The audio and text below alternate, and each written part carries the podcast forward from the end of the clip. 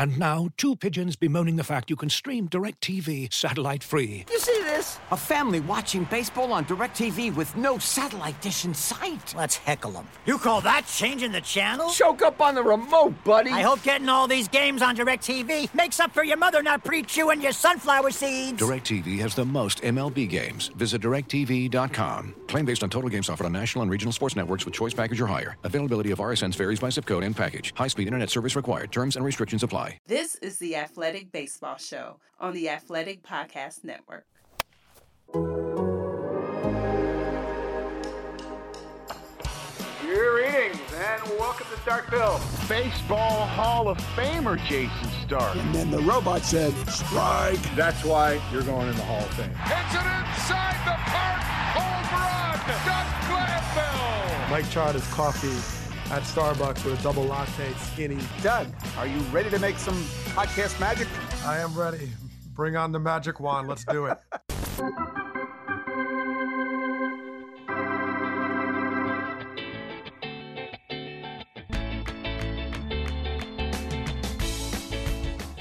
Greetings and welcome to Starkville, which is part of the Athletic Baseball Show, where you will find great baseball talk all week long and all off-season long. I'm Jason Stark. I write about baseball for The Athletic, joined once again by my good friend, writer, broadcaster, professor, distinguished former major leaguer, Doug Glanville. So, Doug, happy off-season, my friend. Yeah, man, I'm kind of thinking of adding roofer to that as I'm watching my roof getting... It had three layers of roof on it for some strange reason. I guess Connecticut allows that, so I'm sort of trying to check this thing out. But yeah, it's like shocking. It, you know, start off right out of the gate on being a fiddler on the roof. But the off season is here. It's kind of shocking. I don't know. It's been, you know how it is. Your head's down, and then 162 games later, you're just like, what? Where have I been? Yeah, well, I'm sure the offseason as a player is different than the offseason as a podcaster, writer, broadcaster, professor, but we can get into that some other time. We got a long offseason ahead to get into all of that. Doug, this is that episode where we look backward and forward because we're multitaskers, right? So we'll look back at that World Series with our special guest this week, the one, the only, Chipper Jones. And we're going to look forward to what looks like it'll be a messy baseball offseason. But, you know, we haven't had a show since the Braves won the World Series. So, I'd love to hear your take on that team, Doug. Just such a fascinating season. We had two teams in the NL West win 107 and 106 games. We had four teams in the AL East win more than 90 games. And it was the 88-win Braves who won the World Series.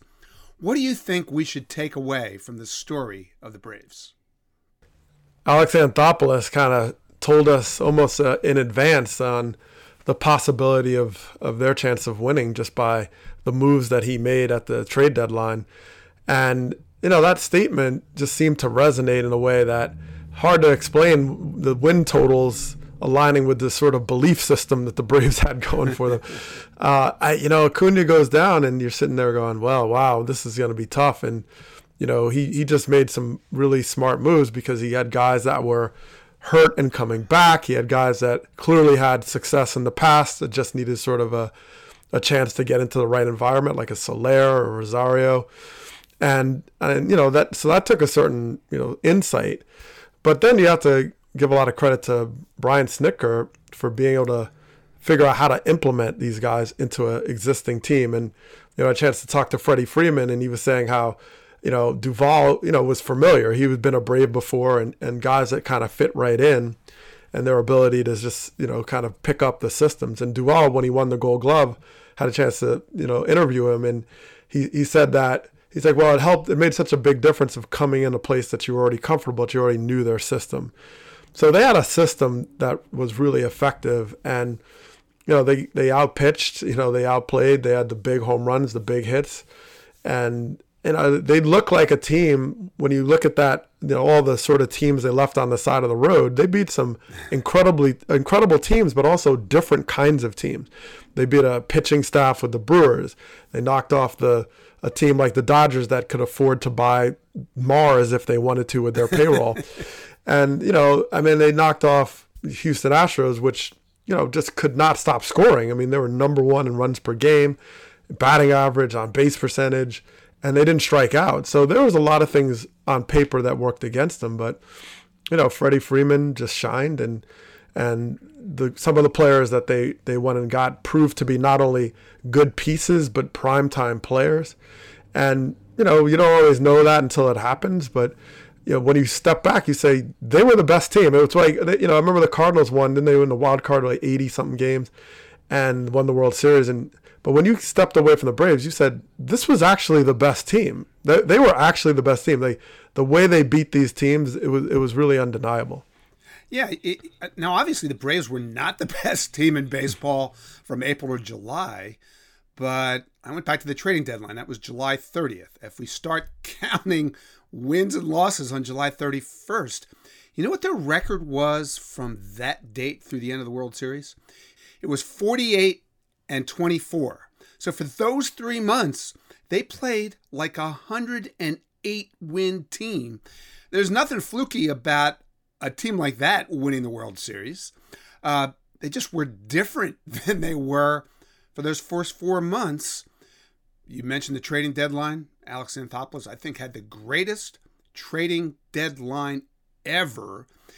And here's one thing I would take away from that. It's going to be an off-season of labor talks, right? So in this next labor deal, I think we need to discourage teams not just from tanking, but from giving up in mid-season. I know some teams are obviously out of it, but there should be incentive to go for it and disincentive to blow up your roster in July. I've talked to general managers of teams who are in the middle about this. I love the idea of awarding the top picks in the draft, not to the teams that go lose 110 games or whatever, but to the teams that come closest to making the playoffs. I think this addresses tanking, and it addresses teams that are kind of in the middle in July, trying to decide whether to buy or sell or hold or whatever. There's incentive to go for it with a system like that. Doug, what do you think? I love that idea, Jay, and you mentioned it sometime. I don't know if it's last year we spoke about it, and I think it's a great idea. I think it's a great idea because you're giving the motivation to be as good as you can be, and that's what you want. You want, you know, if you're a fan, you need that, and it keeps you more engaged. And I think the other thing is, you know, maybe to me it has to kind of come with maybe adding a couple more playoff teams. You know, like, maybe, you know, if that line is the playoffs, then, you know, whatever. I don't know if it's half the leagues. I don't want a under 500 team in the postseason. Okay, I can't accept that. But it happened. But yeah, I gotta draw the line there with Houston and Milwaukee in 2020. It's like, no, but they I think somewhere in there, and then, you know, the best of the rest. Yeah, I love that because you have an incentive to be the best you can be, and you go out there. Now, are you gonna make the calculation? Do I make the wild card? Or am I the best of the worst? I don't know if I can't imagine you'd say, no, let's not make the playoffs instead. So I think it's a great idea. I really want to see more of that, where it's like every team has incentive to play their best all the way through. And when I'm on those teams, because nothing was more frustrating going to spring training and then hearing about whatever the Yankees signed like 12 more guys and, you know, at like $10 million a pop, you're just like, come on, you know? So I just want to see, you know, you just want to have a shot, you know, that's all. Yeah. And this creates incentives to try to win, which I think are really important in this sport. We're going to hear more about that idea as we go through the winter. I want to talk about labor in a second, but look, Doug, I know you have a soft spot in your heart for Dusty Baker. And I want to give you an opportunity to talk about Dusty, who it felt like this was as good a chance as he would ever have to win that World Series. It didn't happen. Your thoughts about Dusty and the chance to win that again slips away and where he goes from here. Yeah, well, Dusty, as you know, he extended for another year in Houston. Will it be Houston without Carlos Correa and certain names? I mean, maybe you have Verlander back, maybe you have McCullers back. Those probably would have been two key difference makers in the outcome for them. So those were big yeah. blows for them. So, however, and the Braves certainly had injuries too. But I look at Dusty, and first I see a father figure. See someone that was my manager after Buck Showalter at the trade deadline, and the year after my father passed away in 2002. And, he came in with that belief, the way he's so good with people. And what I love about Dusty is that he does bring an empathetic heart to the game. He brings an openness to diversity and learning from all these incredible people from all over the world. I think he brings that. And when you have a game like that can celebrate, and all these gifts of being able to watch people come from all over the place come together, that, that's an asset you need in the game. And mix that with someone who, coaching experience. I mean, after the controversy around Al Campanis and his comments that, definitely denigrated, black opportunity in baseball in 1987, he got his coaching job in 1988 and somewhat a direct response to that. And he never really looked back. And so he's paid every dues you can think of as a player, as a coach, as a manager. He's done it all. But yeah, the opportunity, it's been 25 some odd years as a manager. And, that the Astros team, that was a really good team, had a really good shot to win. But the Braves are just too good. So next year, I don't know. I think it depends on what happens in free agency. And with the potential of a lockout and all these things, that could be a very slow process. So I still think he's a Hall of Famer. I don't think... the whole idea of having to win a World Series, I see him just as a Hall of Fame in terms of what he has done for the game, to give it a certain humility and a certain swagger to go with it, a certain sense of connection. The game is, larger than life. He's the type of figure that expands the game to make you see how much it is bigger than just, what happens on the field. And as baseball fans, I think we all know that to a certain degree, but he embodied it in leadership, and players come out of his experience with Dusty as just better people. You value things so differently in playing for him. You saw a family, and when you're away from your, actual family for probably longer than you're with them during a season, you need that. And for me, without my father being there for the first year of my career professionally and ever, I needed that in a different way, just to see that there was this figure that cared. And that was absolutely the right guy for me, given that it was tough to get traded from a place I was starting to being a role player. And he spoke the right words. So, I'm hopeful that he gets his ring at some point, but I don't think it's a prerequisite to what he's already done for our game. Look, I agree. I think if I'm in that room when Dusty Baker's name comes up for whatever Veterans Committee he would qualify for, I would vote for him as a Hall of Fame manager, maybe someone who's made a contribution as a player, a manager, and a human being. But you have to recognize that there is no precedent for a guy with Dusty's managerial resume without that World Series. If he wins the World Series with this team, he's a Hall of Famer. The debate is over. Now it gives an opportunity for people who say you need to win one to say, no, I'm not going to cast that vote. So I do think he gets in, but I think the road gets harder. And that really troubles me. I'm really sorry that of all the things that happened in this postseason, that was the one great plot line that remains unfulfilled. And they'll have a really good team next year. I'm sure they will. But, you don't get to the World Series with a team this great every year, no matter how good your team is. And so we'll see where this leads. But Dusty Baker and the Hall of Fame, it's going to be an ongoing topic for quite a few years now. All right, Doug, one more thing before we get to Chipper. We touched on this earlier in this show. I think they call that foreshadowing, right? This offseason's going to be a mess. The labor deal expires in about 3 weeks. Maybe you see a path to a quick deal. I don't see one. I don't hear one. So here's what we're looking at. As Evan Drellich wrote last week, what was basically his handy-dandy guide to the upcoming labor snafu, the owners will almost certainly lock out the players when this labor deal expires on December 1st. That, in turn, freezes all the free agent fund until there's a deal. It means the winter meetings get canceled. And it means we'll spend weeks stressing over whether they can reach a deal so that spring training starts on time, maybe even whether the season starts on time. Let me tell you the vibe that I'm getting, and then you can tell me what you see. From the conversations that I've had with people on both sides, I just sense there's really no one galvanizing issue that feels like it's radioactive enough for either side to want to blow up the sport and blow up the season over it. So I do think this thing will look ugly for a long time, but then it gets settled.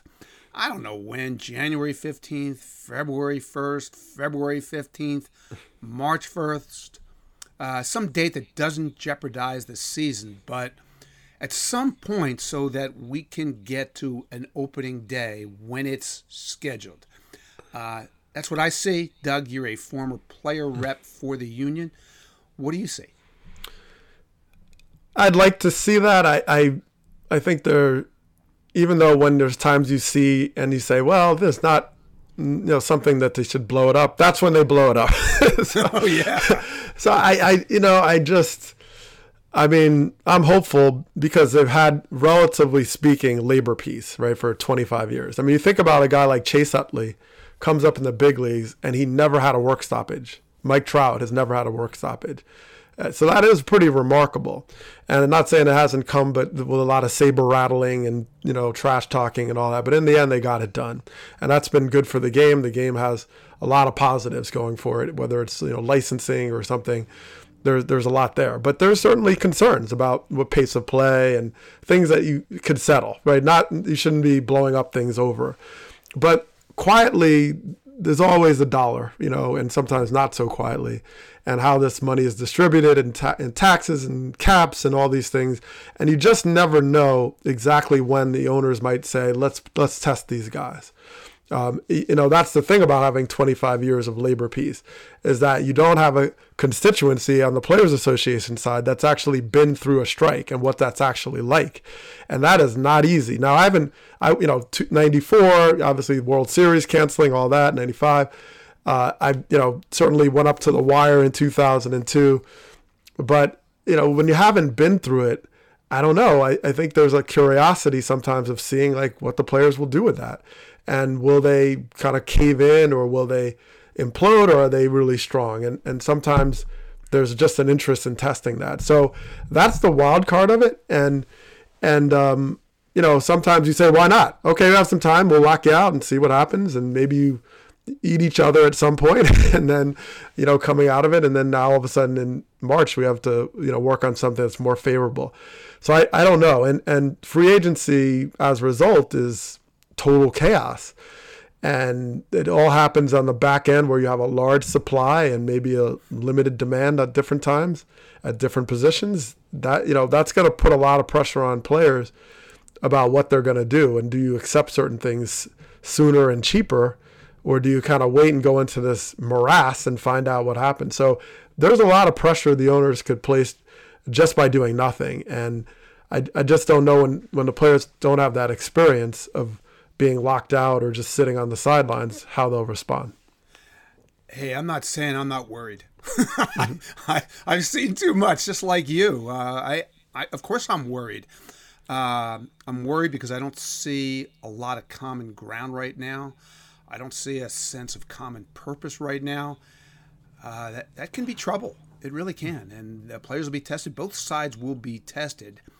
I just hope I'm right about this, because I've covered way too many baseball labor wars. They're disastrous, they're dysfunctional, they're destructive to the health and future of the sport. This is no time to go through another one. I feel like both sides know that. So for now, I've got this voice in my head that I'm still listening to, and it says, oh, don't worry, reason will prevail. They know they can't afford to do this. So, Doug, let's go into the offseason. Let's think that way, okay? All right. For at least for the moment. We have way too much time ahead this winter to talk ourselves into panic mode. I don't want to go full panic mode yet. So we're not doing that. We're going to think reason, logic, kumbaya. That has to prevail, okay? Let's do that. I'm with it. Looking for an assist with your credit card but can't get a hold of anyone? Luckily, with 24/7 U.S.-based live customer service from Discover, everyone has the option to talk to a real person anytime, day or night. Yep, you heard that right. You can talk to a real human in customer service anytime. Sounds like a real game changer if you ask us. Make the right call and get the service you deserve with Discover. Limitations apply. See terms at discover.com/creditcard. Looking for an assist with your credit card, but can't get a hold of anyone? Luckily, with 24/7 U.S.-based live customer service from Discover, everyone has the option to talk to a real person anytime, day or night. Yep, you heard that right. You can talk to a real human in customer service at any time. Sounds like a real game changer if you ask us. Make the right call and get the service you deserve with Discover. Limitations apply. See terms at discover.com/creditcard. Okay, Doug, enough of that depressing labor talk. I got a way more fun idea. Why don't we talk to Chipper Jones? Chipper, thanks for joining me and Doug Glanville. How are you? And also, where are you? Well, it's funny you ask. First of all, it's good to be with you and good to see Dougie again. I haven't seen him in quite some time, but I am in the heartland of America. I'm in Great Bend, Kansas, and as some of your followers might know, I have an outdoor TV show called Major League Bowhunter, and we're out in the Midwest chasing some of these big whitetails. But I took time out of my day to come talk to two of my favorite people. All right, we appreciate that. Just don't shoot any bows and arrows at us. That's all we ask. Gotcha. All right, Chipper, let's start with this. Might have heard the Braves won the World Series, right? I checked in with Brian Snitker over the weekend, and he said something to me that I heard over and over. I heard it after Game 6 last week. Heard it again during the parade on Friday. Snit said that what this World Series did for Atlanta was amazing. Now, you're basically the unofficial mayor of Atlanta. So how would you describe what this World Series meant to Atlanta? It meant so many things. I think you can look no further than center field. Having that 44 painted in the middle of center field for the entirety of the season. Those pictures of the people that we lost in the last year, Hank, Don Sutton, Phil Niekro, Mr. Bartholomew. It was, there were a lot of heavy hearts coming into spring training this year. And, I just read something on social media where we had 44 painted in the grass all year. We won 44 games in the first half. We won 44 games in the second half. The World Series was won in the 44th week of the year.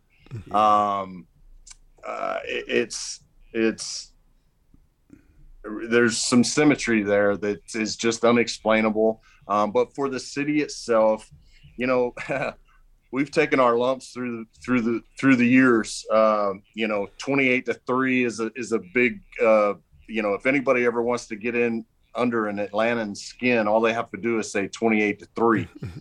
All they have to do is say, we lost a 3-1 lead to the Dodgers last year, being one win away from the World Series.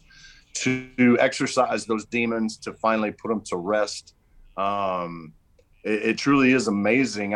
Somebody just asked me a while ago, did I have fun coaching? I said, I had a blast in spring training, and I had a blast in September, but those 4 months in between, 4 or 5 months in between were rough. You know, it seemed like there was drama, you know, in and around the club each and every day. Yeah, you know, I'm glad you brought up Hank Aaron, Phil Niekro, all those Braves legends who were lost, because when I'm around the Braves, I'm so conscious of the sense of history that you always feel when you're around the Braves. And I felt it right to the last pitch of that World Series. And I wrote about this. Freddie Freeman played with you. You played with Tom Glavine. Tom Glavine played with Phil Niekro. Phil Niekro played with Hank Aaron. It's not that hard to connect all the dots between Braves legends of today, Braves legends of yesteryear. And I don't know how to explain why we feel that history so vividly with the Braves, whereas you don't always with other teams. If you could try to put that into words, I'd love to hear you explain it. I think the Deep South roots have a little something to do with it. You know, I just think there's been so many, not necessarily great teams or championships, but such transcendent players come through this organization. You know, obviously Hank being the hallmark of all of them, but you know, I mean, Murph certainly left his imprint on the organization. You can go back up maybe a little further than Hank with Eddie Matthews, Warren Spahn. I mean, we know who these guys are, even though they're not with us anymore. They set a standard, and you know, when I came up, you know, I was replacing a fellow by the name of Terry Pendleton, who was a pretty popular player himself. And I think they instill in us from the second that we get into this organization that, you know, they make it known who's up there, or you know who's up there, and when you get there, you're expected to live up to a certain standard and play to a certain standard. And it's an awfully proud organization. I'm so happy to have been a part of this club, because this was the true definition of perseverance. You know, that Freddie Freeman said it a couple times during some of his talks after, you know, it's just like speed bump after speed bump after speed bump all throughout the year. We weren't even over 500 until August, I believe, the 6th. Yep. You know, and I know that if there's a round table in heaven, boy, Sut and Hank and, you know, Phil Niekro and Mr. Bartholomew, they were sitting around just having a big old chuckle over it. I can't imagine what that conversation was like. Yeah, well, and Chipper, I just remember doing a game for ESPN early on in Atlanta, and you were in the locker room, and we were talking for a minute, and you mentioned this sort of core group of players. It was Freddie Freeman, Jason Hayward, Brian McCann, and you talked about the excitement of hoping they'd not only be together, but be champions. And so I wonder how it feels that you're taking that legacy, and now you see Freddie Freeman, you know, donning the crown finally. What does that feel like as a mentor? Extremely proud papa moment for me, and that's coming from a guy that's got 7 boys at home. But you know, to be able to play, I think 3 years, 2010, 11, and 12 with Freddie, and he was basically our mascot. You know, he was the guy that, you know, with the happy, fun-loving kid that, you know, didn't care if tomorrow didn't come. He was, you know, living life by the seat of his pants. But I knew that he was going to be that perennial number 3 hitter once I was done. And, you know, it gets me misty just thinking about the transformation that he's made from, you know, that kid who was the team mascot into the man that is now the team leader and goes out, leads by example every single day. And you put him in that, well, now it's the 2-hole because that's the trendy thing to do, but you ink him into that 2-hole, you know what you're going to get out of him production wise. You're going to get a Gold Glove caliber first base. you're going to get a guy that plays 162 games. He's going to hit 300. He's going to drive in 100. He's going to score 100. He's going to knock 30 balls out of the ballpark. That's what you want. He can steal a base if you need to. He can do it all. He is the prototypical middle of the lineup guy. And to have him get his just due, and I haven't cried over a baseball game in a long time. When he hit that home run to kind of put the nail in the coffin in Game 6, there's nobody I would have rather had hit it than Freddie. Wow. Now, there's something else, too. Microphone just collapsed. Hold on.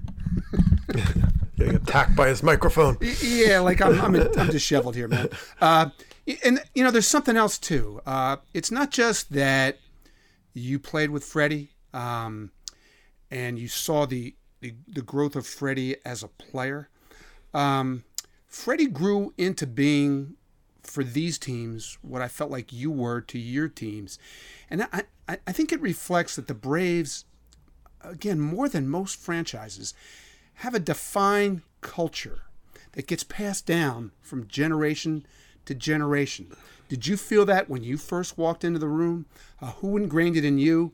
What did you have to do to keep ingraining it in people like Freddie? It's a different culture now than it was when I first came up. It was, rookies were seen and not heard. Your opinions did not matter to anybody else.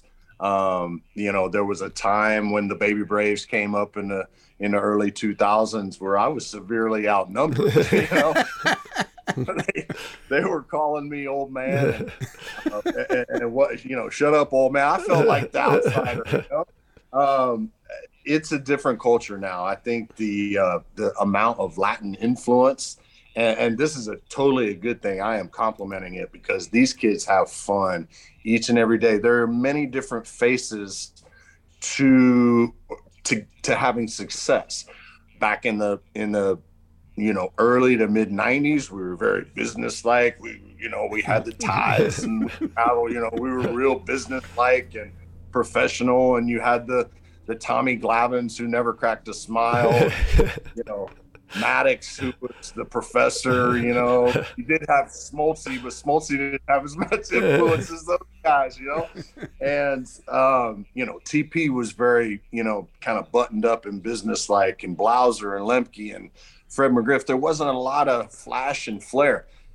These guys today, they come into the clubhouse screaming, they got the salsa music and whatnot, and it's just a different culture, but it works for them. And Freddie, even from time to time, I'll look over at him and he'll roll his eyes. It's like, you got to let the boys be boys, and because I think if you take that flair and that enjoyment out of it for them, you maybe don't get what you should out of them. They're not having as much fun. Maybe they don't want to come to the ballpark at 1 or 2 o'clock and just hang out, and that's the one thing about this club that that reminds me of what John Schuerholz used to do back in the day. Bobby and John were very, very clubhouse conscious. We did not have cancers in the clubhouse whatsoever.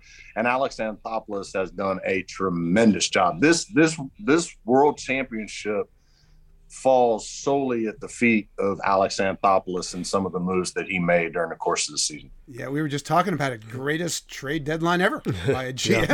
I really think it was. And, it's funny. We had Dale Murphy visit us last week. He said something that was amazing, especially for Dale Murphy. He said that if he were to come back in his next life, he would want to be Jock Peterson so he could have more fun. I can't even comprehend that, Chipper. So is there somebody on this team that you would want to come back as? Yeah, I want to be Ronald Acuña. That guy. Hey, listen, guys. I've seen this kid since he was in A-ball, and he reminded me of Andruw Jones. The first time I saw Andruw, was a man playing amongst boys. I can remember the first time he got called up to AAA, and Alex wanted me to go down and just watch him. Tell me what I thought of him. And I was working with another player And we got done, and I checked my phone or something and not even realized who had walked into the room. And at that point, I left the batting cage. Well, I got about 20 yards down the hall from the batting cage, and I heard, Dougie, you can attest to this. I heard the sound, of a ball coming off a bat that was swung very, very hard, And I was like, oh my Lord, that's the sound that we always listen for. And I go back in, and it's a 19-year-old Ronald Acuña Jr. taking batting practice. And I have my 19-year-old son with me that day. And we sat there and watched him take probably 20 swings, and my son turns to me and he goes, Dad, man, I wish I could do that. It sounds like a wet newspaper when I hit it, and it sounds like a bomb going off. And at that point, the sky's the limit for this kid. Obviously, I've been talking to him quite a bit of late because of the ACL injury. And my experiences with two ACLs. If you can believe it, I think with the addition of Acuña and Soroka next year, the Braves could be even better. Yeah, you just mentioned this. You tore your ACL twice. How worried should people in Atlanta be about whether Ronald Acuña Jr. will ever be the same player after tearing his? The first one won't hinder him at all. There was 16 years between my ACL injuries. I did it in 1994, and then I did it again in 2010. I was starting to slow down, obviously, at 38 years old already. And then you blow out for the second time, and it felt like I was running in slow motion. And it was one of the reasons why in 2010, right before that, even before the injury, I was contemplating retirement. And then when I blew the ACL, I'm thinking to myself, well, I don't want that to be people's last image of me, hobbling off the field. I wanted to come back in 2011. And then I got with a group of guys that were just a blast to play with and a blast to be in the clubhouse with. And it kind of rejuvenated me and was able to make it through 2012. But Ronald Acuña Jr. will be fine. He's not a weightlifter. He's not really a guy that does a lot of cardio. Heck, I mean, how much cardio did we do when we were 23 years old? We'd get up out of bed and show and go, And he's kind of the same way, but he's had to get into the weight room to rehab, and he might be bigger and faster and stronger coming back this time. I always worry about the second time, but let's not talk about that. Yeah. Let's not wish that upon someone. Yeah, I mean, well, it's scary thought, by the way, of him bigger, faster, stronger than he already. What? Yeah. But, I want to kind of take you back to, when we first competed against each other. I think it was at Durham, because you were at Durham Bulls. Jason Stark and I, one of our favorite movies certainly is Bull Durham. And I'm curious, was there a moment where it kind of clicked for you to say, okay, I think I kind of figured this out? I mean, I remember distinctly of playing against you early in the season. And I think you only had early struggles, maybe one extra base hit. Then you come to Winston-Salem, and I looked at your stats line, and you had 20 doubles, 10 triples, and 10 home runs. You did it in 60 days or something. I was like, what did this guy figure out? So I was curious if that was a year where you kind of it gelled, or if you had any particular moments that put it together for you. That was the year. It wasn't early in the season in Durham. High A ball in Carolina League was known as a really a big pitchers league back then. They're studs in there, and I really, I played okay. The main thing with me was my error totals. I set the record, all-time minor league record for errors in low A ball the year before. I think I made 55, and then at the break in '92 in Durham, I had 14 at the break, so I had made some serious strides. They knew I was going to hit. They moved me at the break to Greenville, mm-hmm. and that was the unbelievable Greenville team that won like 106 out of 150 games, and I got to play the second half there. Now, the second half there, I think my first game was in Charlotte. You came up with the Cubs, correct? I mean, yeah. So Traxel mm-hmm. was the first guy. Steve Traxel was the first guy that I faced in Double-A, and I hit a triple off of him. And I was like, well, man, this ain't so bad. I can play here, you know? I mean, so it was like getting that confidence that, hey, I can play. And, you know, just I go out and I think I hit 350 the second half, and, you know, we're winning championships, and I'm playing with guys, you know, Mike Bell was in the big leagues. Javi Lopez was the MVP of that league. I called up to the big leagues that year. Melvin Nieves was in the big leagues. Played, you know, we had listen to the outfield. Melvin Nieves in left, Mike Kelly in center, and Tony Tarasco in right. And Tony Tarasco may have been the best prospect of us all at that point, you know. But just a loaded team, a lot of fun. But that is when it clicked for me. And is there like and Bull Durham? Like I gotta get the Bull Durham set. Was there anything that sort of connected the dots to the movie that stood out? Do you remember that? Well, like you guys, it is my favorite baseball movie as well, because it accurately depicts what minor league life is all about. Take away the Susan Sarandon, Tim Robbins kind of, you know, whatever that was, to kind of Hollywood it up. But the bus rides, the conversations, the fights, the driving all night to play a day-night doubleheader. I mean, all those things, all those friendships that you forge on those Bluebird bus rides. I mean, we got, you know what I'm talking about. We got guys, you know, up in the luggage rack, sleeping.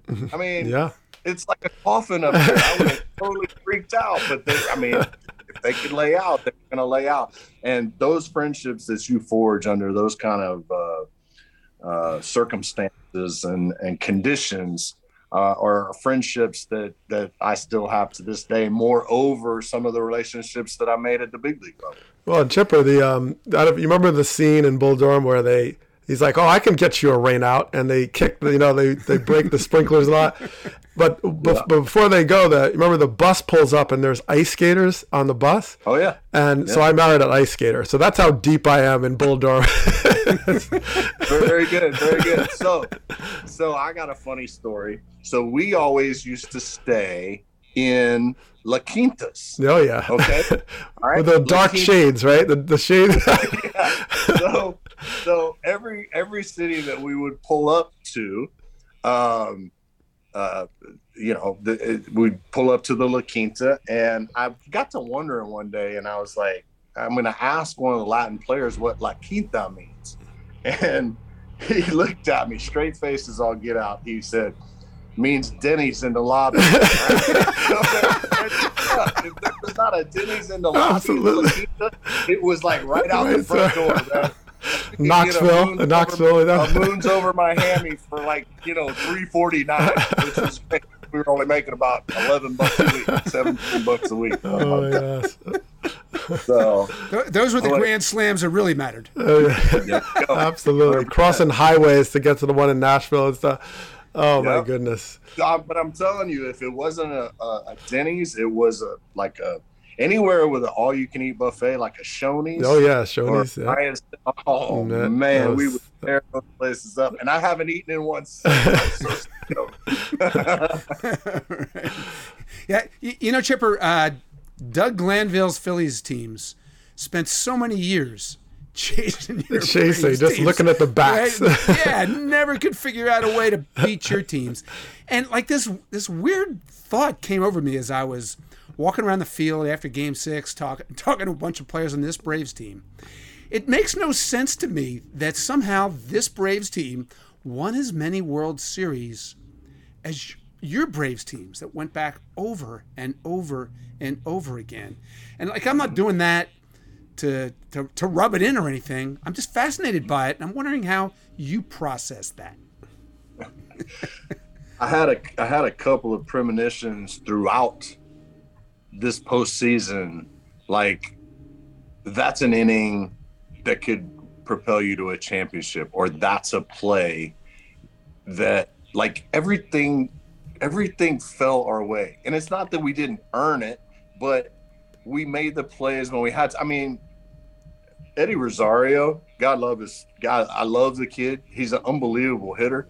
A little allergic to the leather, you know. I mean, a little allergic to left field. When he made that play going back on the wall, when he took a glance milliseconds before the ball got there and the ball stuck. Yeah. At that point, you're like, that's when you know something might be in the cards. When they're second and third in the Dodgers series and nobody out, and Luke Jackson's already given up a couple, and they bring in Matzik to face three right-handed hitters, and he strikes out the side.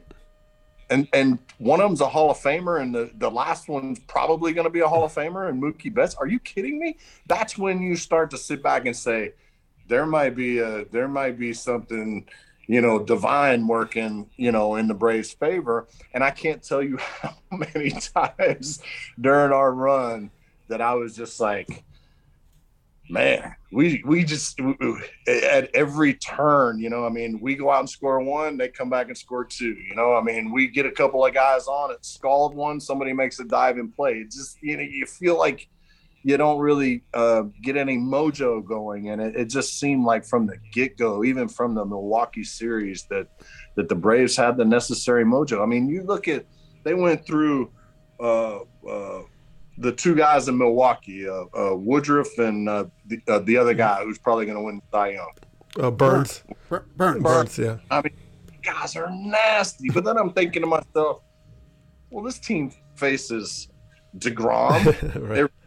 They face Strasburg and Scherzer every series. They face those guys down in Florida. Don't sleep on those starters down in Florida. They got some arms down there. So this team was well groomed to go out and beat those guys. But man, Dougie will tell you, you know, Big Mo is big in this game. And you know, once you start that ball rolling downhill in the postseason, it's awfully tough to stop it, move it back the other way. And it just seemed like these Braves were rolling from the get go. Yeah, they really were. Hey, they lost game one of the postseason to the Brewers, and then they never trailed in any series again after that. They were just in control for three rounds in a row, and should have won game one against the Brewers. Yeah, to be honest. Yeah, easily could have. Look, you mentioned this a couple times. You were a hitting consultant with this team. You round them, start to finish. What hitter for this team did we not talk enough about, or we did not appreciate enough? I don't know. I think everybody kind of got their just due. I tell you who surprised me the most is Austin Riley. And I say that this is another proud pop moment because, you know, we didn't really change anything mechanically with Austin. And I never in 1,000 years would have thought that kid would have hit 300 in a season in the big leagues. You know, I had him as kind of a Troy Gloss type of player, a little bit better athlete than Troy, but from the standpoint of he's going to go out there and he's going to hit, you know, 270, might hit 280 in a good year, but put 40 good swings on the ball and hit 40 bombs and obviously drive in 100 runs. But for him to take a little nugget of what I was trying to say to him in spring training, keep everything the same, but we want to change your sights to right center. When you have your sights in left center, you have a tendency to cheat. You're not going to see the ball as long. You're going to be susceptible to a lot of those sliders off the plate. It was even happening to him there at the end of the season where he was leaking a little and hence swinging at some pitches off the plate. But when he's right, and he's sticking to the right center field wall, all I got to do is say two words to him, and it's State Farm.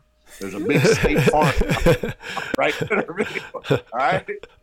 If you stay through that State Farm sign, everything's going to take care of itself. And for him to go out and hit 300, it just, it blew my mind. I'm so proud of that kid, because you could see the light bulb come on for him. And you know, my dad being a public school teacher for 30 years, he always used to tell me one of the most gratifying things was when the light came on for one of his students.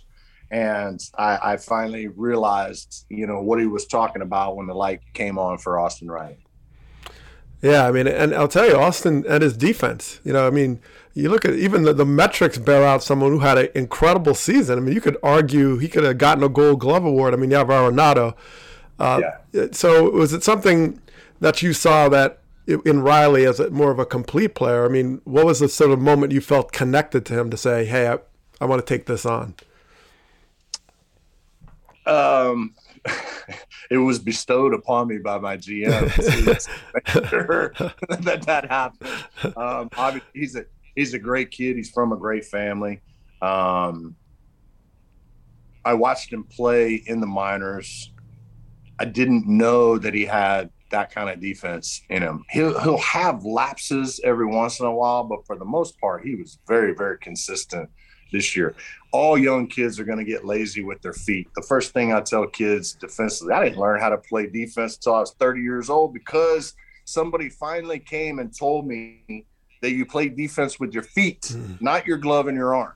And once I realized what they were talking about, I was like, I'm telling every kid that I talk to. And once you got it in his head to play defense with his feet, more so than he does with his glove and his arm, man, he took off. And for him to even be in the Gold Glove conversation with the likes of an Arenado, that's you know, I'm not always for second place, but that's pretty good company, you know. And, you know, for him to be able to pair all that together, offense, defense, power, run production, average, he more than surpassed, I think, all of our expectations this year. Hey, I don't want to forget the free agency of Freddie Freeman. You know, we talked about the parallels with your career. You had your chances to leave, and you stuck around the Braves organization for 20 years. Freddie, all of a sudden, is a free agent. Where would you put the odds that Freddie Freeman is playing somewhere else, anywhere else, next opening day? What are the odds? What I'll give you a percentage. I would say somewhere between 10 and 20% he's playing somewhere else. That's higher than I thought. I don't know that for a fact. Obviously, I'm sure there's some posturing going on with Freddie's representation of what they feel they can get out on the open market. I think that the Braves will meet him halfway, you know, at some point during this offseason.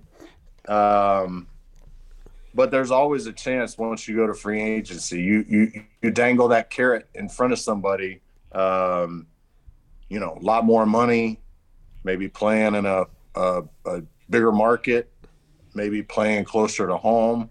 All those things are something that Freddie has to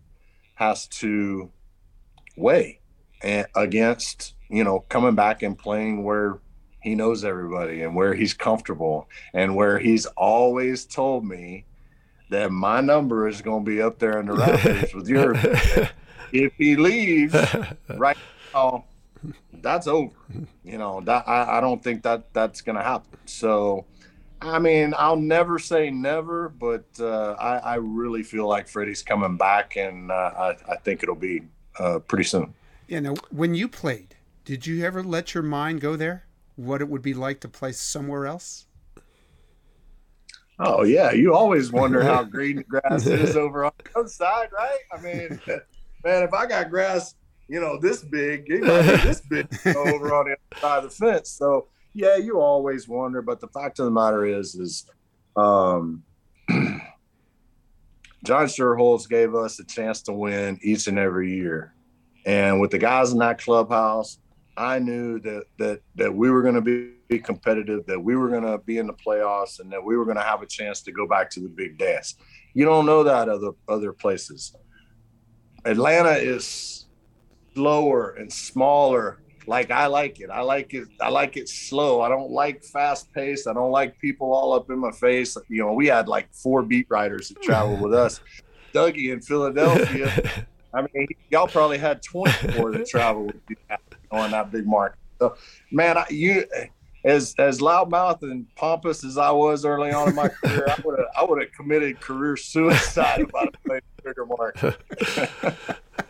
and so yeah. Well, I always enjoyed going to Montreal, man. There was like a half a beat writer, maybe. And it was like, oh, it's really quiet in here. And so was there a place?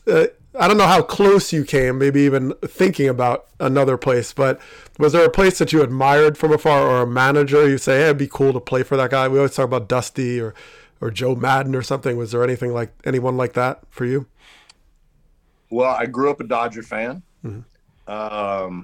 My dad is from Vero Beach, where they used to train, so obviously there's a connection there. Not a big fan of them now, but you know, that's neither here nor there.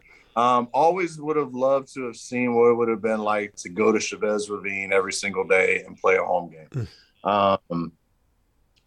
I always admired from afar Jim Leland. Mm-hmm. Always thought he was a great manager, ahead of his time. You know, I mean, people think he's an older guy, but you know, I really feel like him, Coxey, Boach, those guys just had a feel, you know, a gut that most managers didn't have. And I always wanted to play for him. I loved Dusty Baker, would have loved to have played for him. He was like my first recollections of, you know, being a Dodger or, you know, Dusty and Steve Garvey and Davey Lopes and Rick Monday and Fernando Valenzuela and all those guys. I mean, I freaking loved the Dodgers, you know, so that love carried on. And I mean,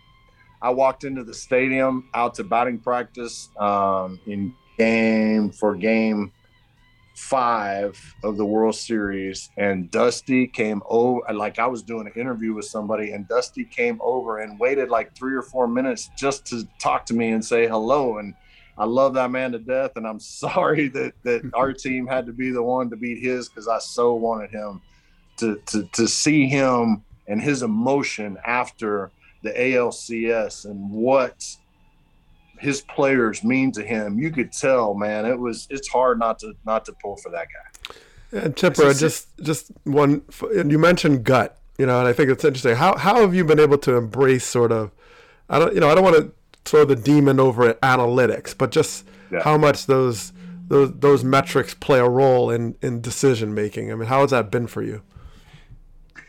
It's certainly an element.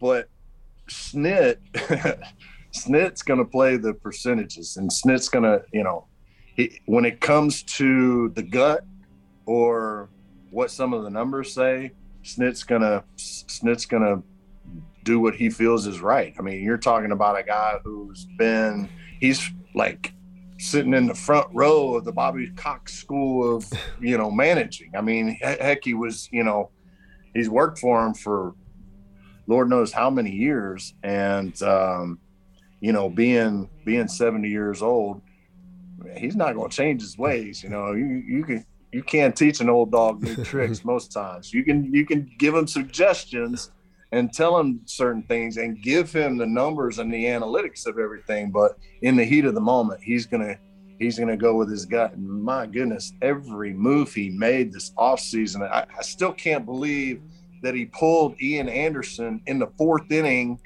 you know, with, I don't know, 45 pitches, but he had an opportunity to score some runs with the hottest hitter on the planet in Santana, and he hits a 3-run homer off Walker Buehler.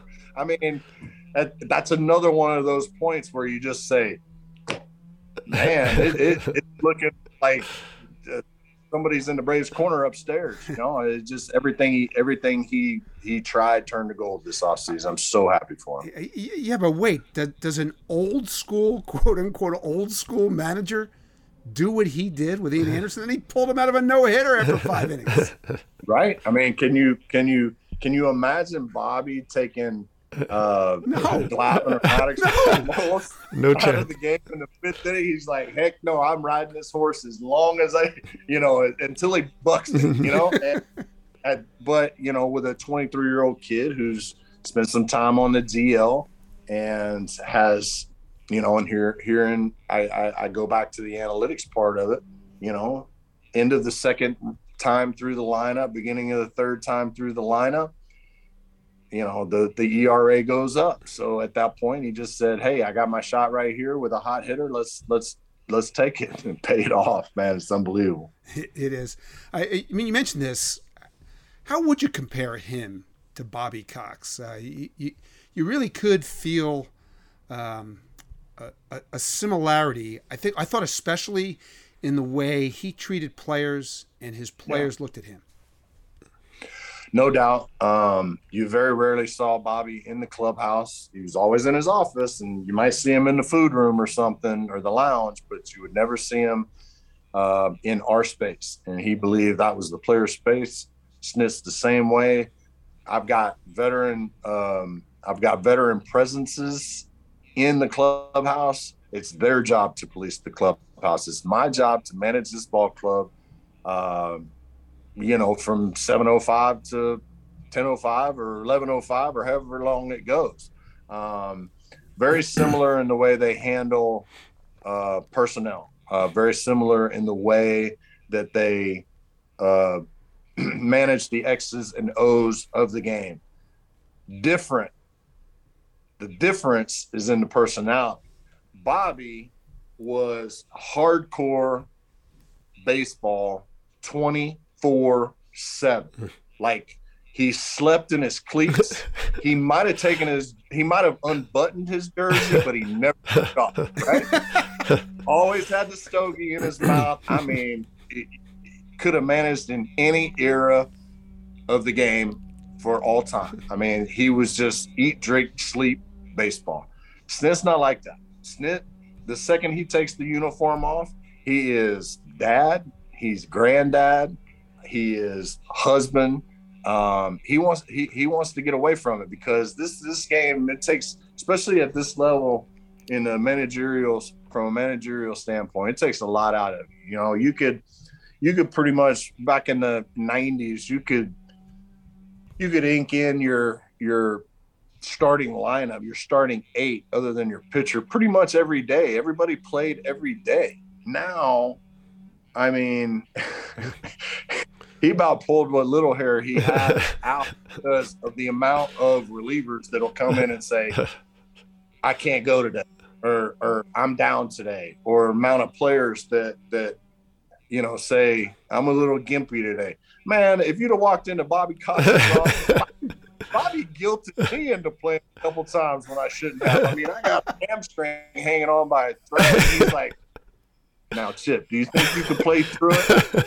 And he's just looking at you. Do you think you could play through it? And I'm like, yeah, I can play through it. It's got to be hanging by a piece of meat for him to say, you might want to take today off, you know? So it's those are the only differences, but from the managerial standpoint, they're very, very similar.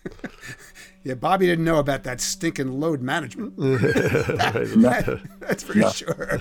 All right, Chipper, can't let you leave without asking you about this very special moment.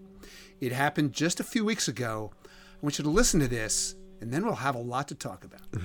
Popped up, foul ground, as Anderson and Freeman both going over and late to kind of react to his Darno. But no. Up in the seats. And did you see who dropped that ball? Is that Chipper? That is Chipper Jones, who just dropped a pop fly. That's a Hall of Famer right there. That's an E5. Oh, poor Larry. That's going to be all over the place today. That's an E5. Jeff Francoeur so sympathetic that he didn't catch that foul ball. Yeah, that was dripping with sarcasm, wasn't it? All right, what the heck happened there? So, first of all, I'm a smart man, okay? I would never, ever have attempted to catch that ball barehanded, okay? I'm a smart guy. I've got my 3 and 4-year-old sitting right next to me, all right? And my fear was that, you know, it drops on top or it hits the concrete, bounces up and hits one. And I was like, better me than them. The sad thing about it is that I had a 10-time gold glover sitting literally 3 feet away from me. And you know what he did? Nothing. He spent a whole career calling me off of that stuff all the time. And now he sits there in his seat, and knowing that I'm gonna drop it, and I damn near broke my thumb, by the way. But at least my kids were safe. Yeah, I've gotten a ton of grief over that one. You're a YouTube sensation now. You're memed up. Yeah. So you're gonna bring your glove to these games from now on? So I actually did bring a glove. So I sit in what we call the truest club seats. So, you know, obviously 3 rows, 4 rows behind our on-deck circle. So they have a big bar and restaurant back there. So behind the bar, that's where my glove is. And whenever I go to my seats, I won't take my glove with me, but I'll have one of the waitresses come and bring it to me from now on. I will never, ever have All right, kids, there you heard it. Chipper Jones has his glove at the games. That's right. You're now authorized. Oh, I'm with him 100%. It's like it's so understated that Major League players are like not getting anywhere near a ball with bare hands, like not even close to it. I mean, these guys involve 100 miles an hour. There's no way. So I bring a glove, shameless or whatever. I'm bringing my glove. Here's what happened. I saw that ball go up, and it was probably 5 rows behind us. Okay, it gets up to the top, and then what's it do? That spins. Right? And when it got to its apex, I was like, oh, Lord, this is not going to end well. Because I knew it was coming right down on top of us. Sure enough. And, I mean, all the coaches in the dugout had their hat on sideways. Like, I got Ron Washington looking at me like, man, you're making us look bad. All the things you did in your career. And now you'll always be remembered for this. That ain't right. Yeah. Well, I'm glad we did our part to keep this alive. Chipper, look, I know you're a busy guy. Can't tell you how much we appreciate your taking the time to visit us here in Starkville. Look forward to seeing you next year in spring training or Cooperstown, hopefully both. So thanks so much for visiting us, man. My pleasure, guys. Enjoyed it. Anytime. I love talking with you guys and reminiscing, talking about the game of baseball and getting it out there to the public. It's good stuff. Yeah, likewise. Yeah. Just bring your glove on that next time you go hunting, all right? And now, two pigeons bemoaning the fact you can stream DirecTV satellite-free. You see this? A family watching baseball on DirecTV with no satellite dish in sight. Let's heckle them. You call that changing the channel? Choke up on the remote, buddy. I hope getting all these games on DirecTV makes up for your mother not pre-chewing your sunflower seeds. DirecTV has the most MLB games. Visit DirecTV.com. Claim based on total games offered on national and regional sports networks with choice package or higher. Availability of RSNs varies by zip code and package. High-speed internet service required. Terms and restrictions apply. If you're as obsessed with basketball as I am, then you know there's no better time of year than the NBA playoffs. Hey guys, this is JJ Redick. Twice a week, I'm cooking up something special for basketball junkies on my podcast, The Old Man and the Three. I bring on guests in all stages of their careers to talk about the league and share stories you won't hear anywhere else, like Devin Booker on why he talks so much trash, or Paolo Banchero on his shooting workouts with Kevin Durant, Ray Allen's epic free throw competitions with LeBron when they were teammates in Miami. But it's not just about the player interviews. Every Monday, I break down the top 3 things happening around the NBA without the outlandish takes. Often joined by masterminds of the game like Tim Legler, we dive deep into topics like rookie reports, trade breakdowns, and why is meme mugging now a tech? The Old Man and the Three is the only companion podcast you'll need during the playoffs this year. Be sure to listen to The Old Man and the Three ad-free on Wondery Plus or wherever you get your podcasts. Hey, guess what, Doug? We have arrived once again at the portion of the show where we spent the whole summer basically embarrassing ourselves pretty much weekly, and then we rewrote that whole script here in the last 2 weeks. I'm referring, of course, to our listener trivia segment, our way of involving you, our favorite listeners in this show. Somehow or other, we've actually gotten these questions right 2 weeks in a row. So it's up to you out there to try to restore some normalcy to this segment. We let that happen because we literally involve you. Every show, we pick a trivia question from some lucky listener. Then you get to join us right here and attempt to stump us with your question. That usually goes a lot better for you than it has the last 2 weeks. So keep listening. We'll tell you in a few minutes just how to join in the stumping. Doug, here's our challenge this week. We need to see if we can somehow get the trivia question right for a third week in a row. I could be wrong. I don't even remember doing that back in the days when we were still using your devious cheating scheme. Am I right? We never got three in a row right, no matter what we did. I don't know. I mean, I know I had a decent record, but I am feeling very like UCLA basketball, UConn basketball feeling. You know, I feel like we're on our way to a sweep here, playoffs at least. You're definitely deluded, but we'll see what happens. We have a great question this week, inspired by the retirement the other day of Buster Posey. So let's see how hot we are, how smart we are. We'll welcome in this week's special trivia contestant. It's Howard Goldberg. Howard, great to have you visit us here in Starkville. Gentlemen, thank you. All right. Look, before we get to the stumping portion of this, tell us where you're from and why you thought it would be fun to try to bamboozle us with your question. Well, I live in Virginia. I'm a middle school teacher. And I thought I would try and bamboozle because last time I almost had one that bamboozled, but I was kind of very nervous and accidentally gave Mr. Stark the answer to it before the basket. And I was kind of mortified. Oh, yeah. So I kind of was mortified and thought, I need to redeem myself. So this is my hope of redemption. You can feel free to just drop the answer at any point in this discussion. Oh no! That's why when your exec, Mr. McMaster, emailed me, I was like, "Are you sure I could give the answer?" You know, I just wanted to double check. All right. Well, I thought I'm going to try and redeem myself. And you also have some New Jersey roots, right? So yes. You know, speaking from Jersey, I'm Teaneck. So yes, Franklin Township, exit 9A. Exactly. Where that is, yeah. All right, listen, we are both great admirers of Buster Posey here, so we can't wait to honor him by getting your question wrong. Let's do this, Howard. All right. Time to hit us with this week's question. Okay.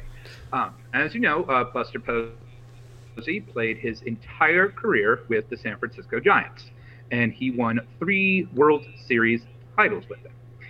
If the Giants would have pulled it off this year and he would have gotten his 4th, Buster Posey would have tied this player for most World Series wins by a player that never played with the New York Yankees and won his rings with a single team and played his entire career with this team. Okay. Who is this? Got it. All right, so 4 World Series rings, yes. All for one team, correct. Never played for any other team. Yes.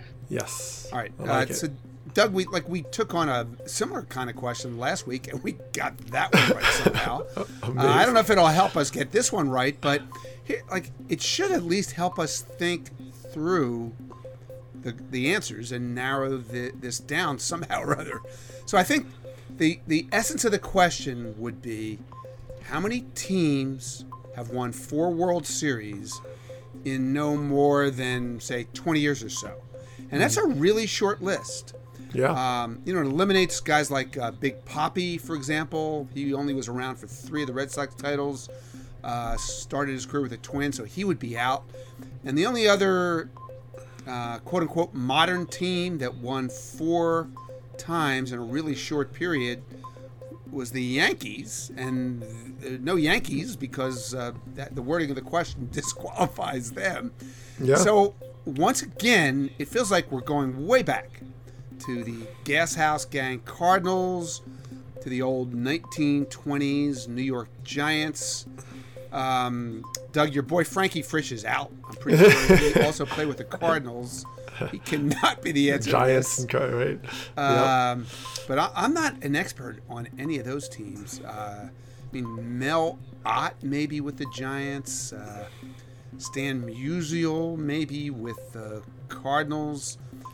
It could also be somebody that played with those guys. I thought about Hannes Wagner on those Pirates teams from the early part of the 20th century.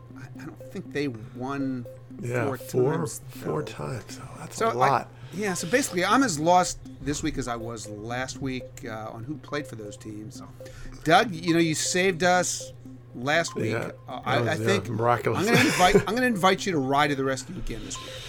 Yeah, I mean, well, okay. I feel pretty good. It's a Boston Red Sox team. I mean, I think.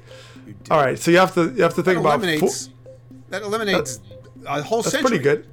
That's pretty good. But well, the Red Sox back in the day though, they also rattled off a few back in really like early on. 1903 to 18. Yeah. So someone might have been on those teams. I don't know. I have no idea who played on those. Babe Ruth, but he switched teams to the Yankees, so that doesn't work. So all right. So I couldn't even guess from that era, but I remember the Red Sox, you know, getting off to a heck of a start. So, all right, so here's my question to you. 2004 to 2018, were there any Red Sox that played on all 4 world championships? No. Like Dustin Pedroia, who's I guess, because I would have had to play against him. Like Dustin Pedroia was technically on the roster in 2018, but he was hurt. He never played. Right, but does that count? Do you have to play or? Let's ask Howard. Howard, did you have to actually play in those World Series to win a ring? I believe you do, and this gentleman did.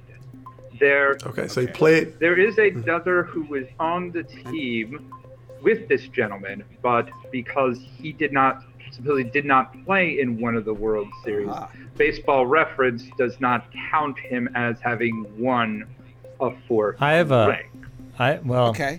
I was gonna say I would have to get permission from Howard. I think it might give it away. I feel like merciful because you guys are just cold. You're not even. What's the phrase? You're not even. We're not even. Okay. All right. Let me give you this one.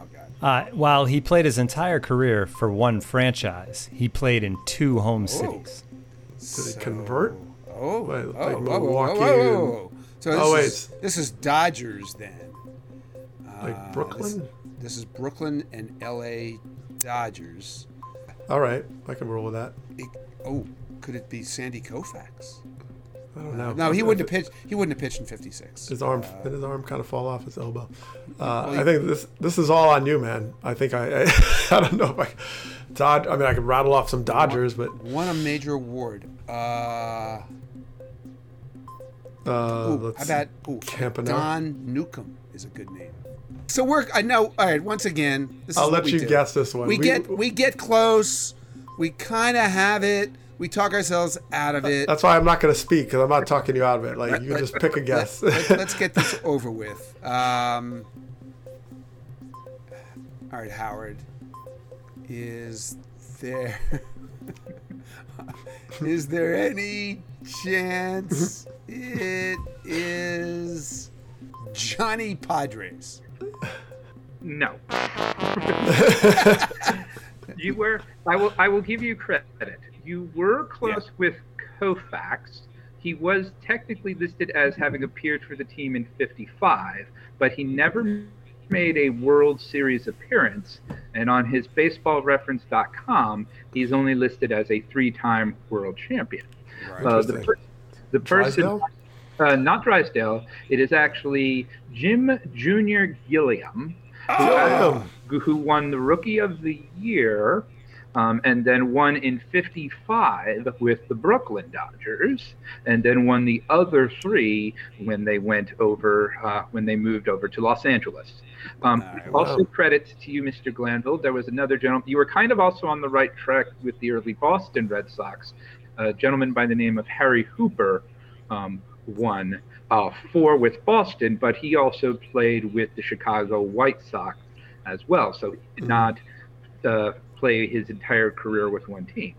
Junior Gilliam played 13 years with the Dodgers. Junior Gilliam, that's great. Yeah. All right. You know what, Doug? Like, I'm okay with this. Yeah, we did well. There's no chance the trivia gods were ever going to allow us to get 3Ds in a row, right? So, like, to miss a question in which the answer happened 60 to 70 years ago, I'm feeling remarkably unhumiliated. How about you? I feel good. I mean, Junior Gilliam is a great story. He came up with I talked to the late Bill Buckner. I interviewed him, and he mentioned how Junior Gilliam was so important to him, and I started doing research about his days. Didn't know as much until then, so very cool to have him as an answer. Yeah, I knew it'd be somebody like that, but whatever. If you listen regularly, you know that whether we get the question right or wrong, we still bring in our mayor, Tim McMaster, to try to make you not remember all those wrong guesses. Okay. Tim is going to play some fabulous play-by-play clip involving Junior Gilliam. Mr. Mayor, what are we about to listen to? Well, first, before that, Johnny Padres, also a really good guest, Jason. He was on 3 of those Dodgers teams, and he was actually on the 65 team but didn't pitch in the World Series. Oh, but good guess. But he finished his career with a couple of years in Detroit and 1 in San Diego. Oh, wow. But that was a pretty good guess.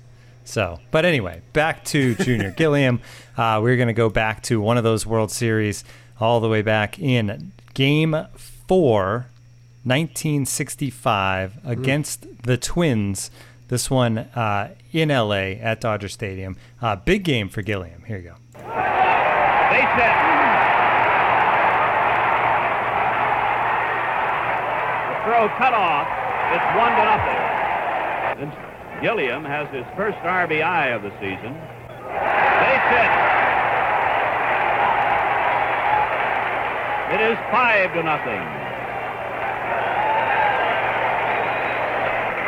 Gilliam's second RBI of the day.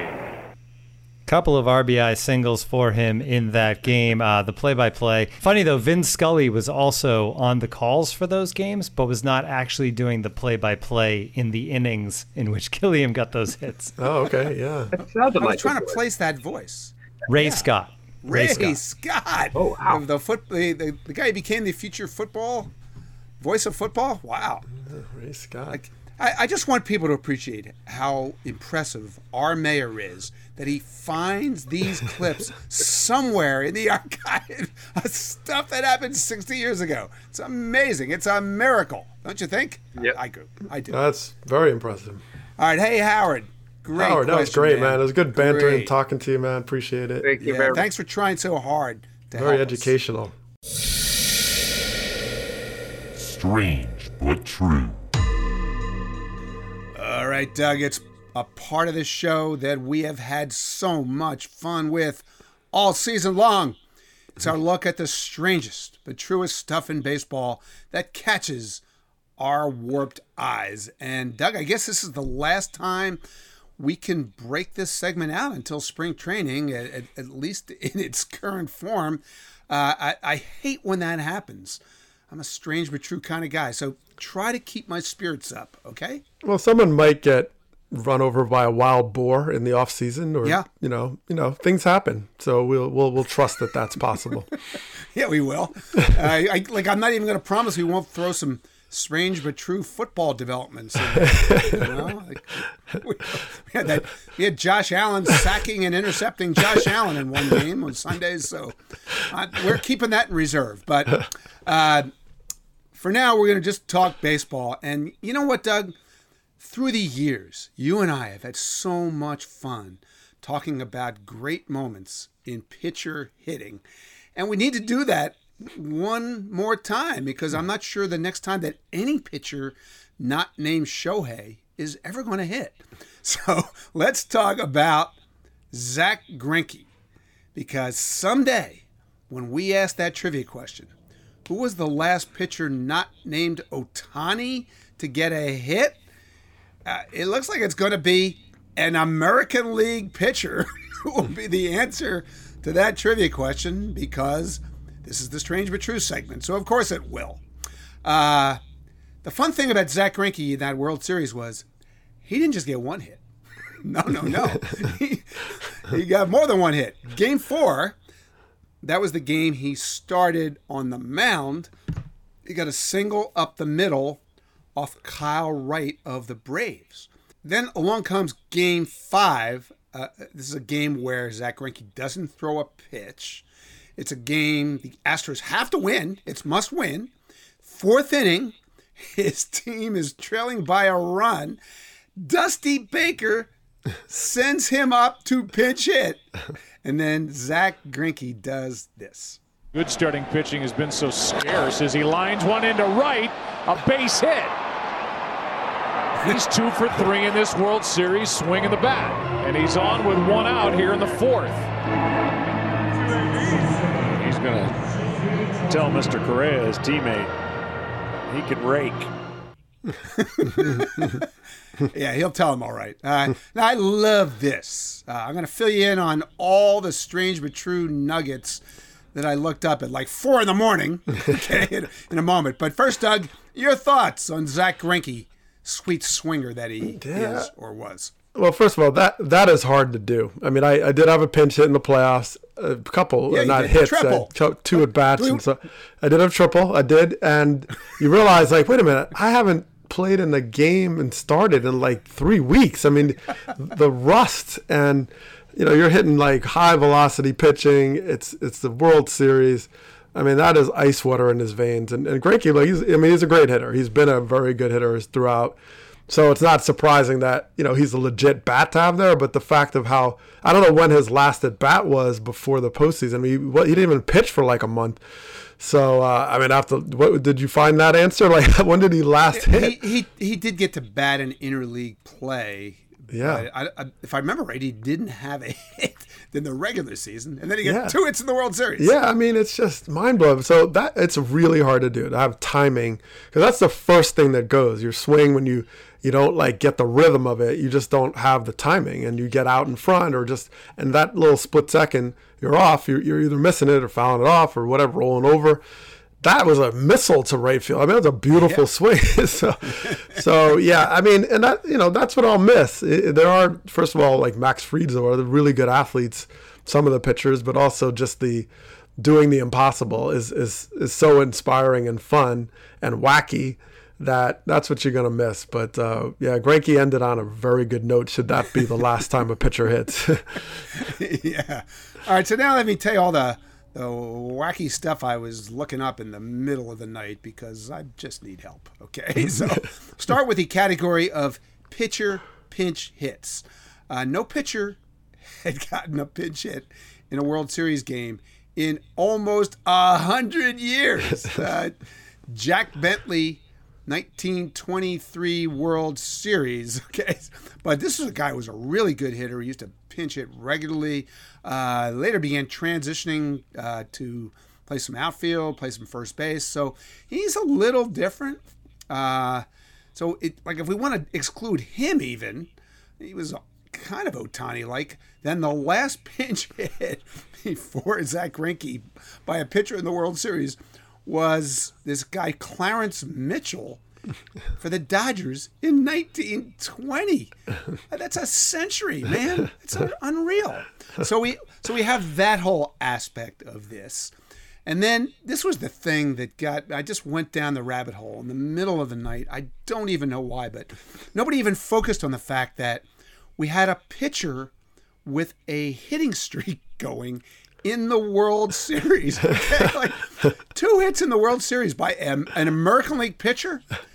The ALCS MVP, Yordan Alvarez, only got 2 hits in the World Series. So did Zach Greinke.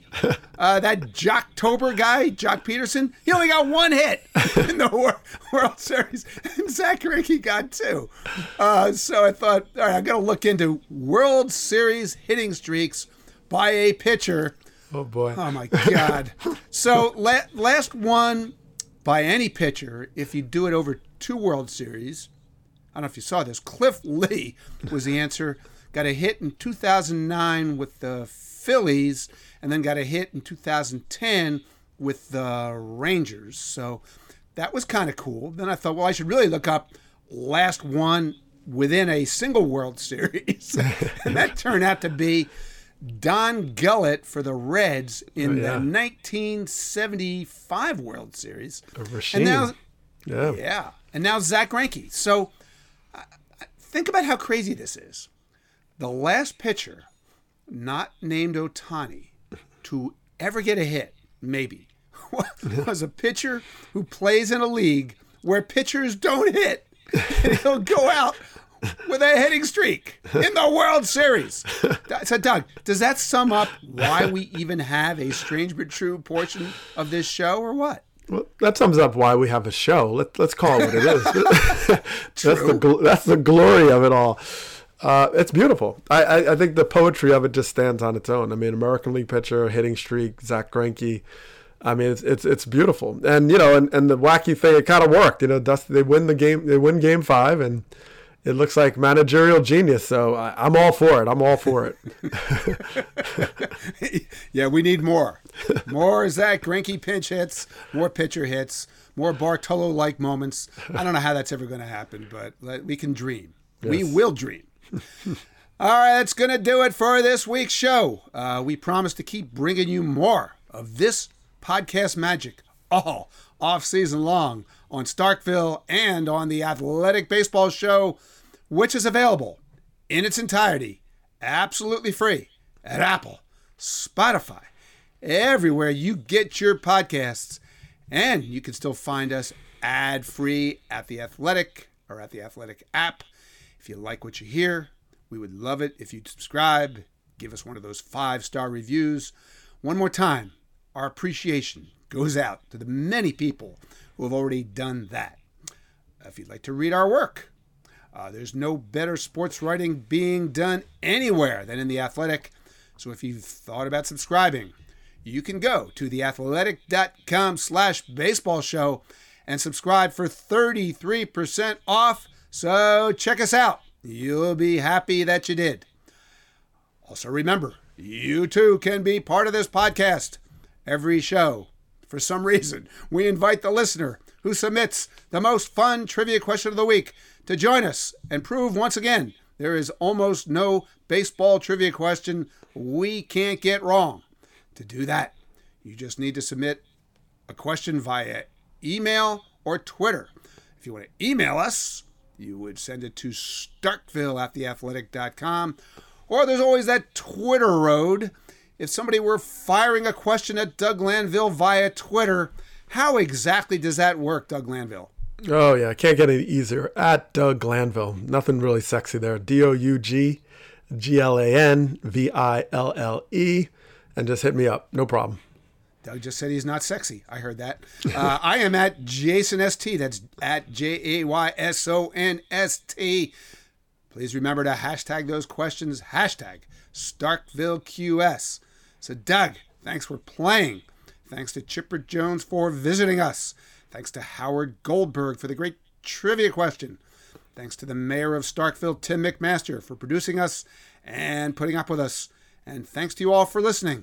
Coming up Wednesday on the Athletic Baseball Show is Evan Drellich, keeping us up to date on the business of baseball on his new, way too timely show.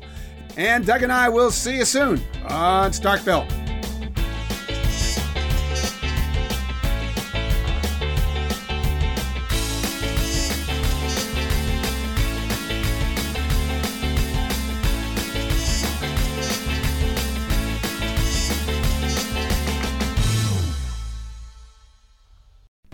As you've probably heard by now, we've teamed up with BetMGM this season. We'll be using BetMGM lines to make all of our picks, and we'll have special offers for our listeners each week. If you haven't signed up for BetMGM yet, use bonus code The Athletic, and you'll get a one-year subscription to The Athletic, plus up to a $1,500 first bet offer on your first wager with BetMGM. Here's how it works.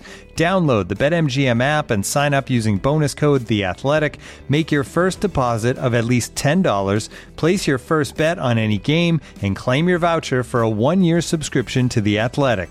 See BetMGM.com for terms. U.S. promotional offers not available in D.C., Mississippi, New York, Nevada, Ontario, or Puerto Rico. Gambling problem? Call 1-800-GAMBLER. Available in the U.S. Call 877-8-HOPE-NY or text HOPE-NY 467-369 in New York. Call 1-800-NEXT-STEP in Arizona. 1-800-327-5050 in Massachusetts. 1-800-BETS-OFF in Iowa. 1-800-270-7117 for confidential help in Michigan. 1-800-981-0023 in Puerto Rico. First bet offer for new customers only in partnership with Kansas Crossing Casino and Hotel.